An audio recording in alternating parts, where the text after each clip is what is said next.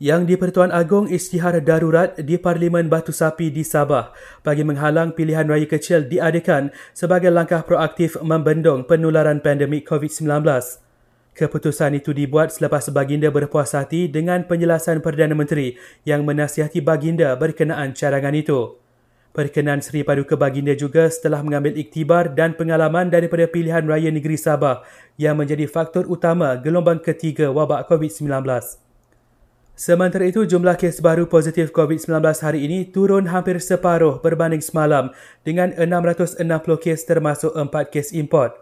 Sabah mencatatkan jumlah jangkitan tertinggi dengan 387 kes, Selangor 141, Kuala Lumpur dan Negeri Sembilan 31, manakala Pulau Pinang dan Perak 16 kes.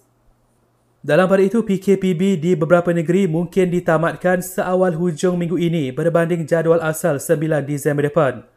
Menteri Pertahanan Datuk Seri Ismail Sabri Yaakob berkata pengumuman akan dibuat di Jumaat ini bergantung kepada penilaian Kementerian Kesihatan.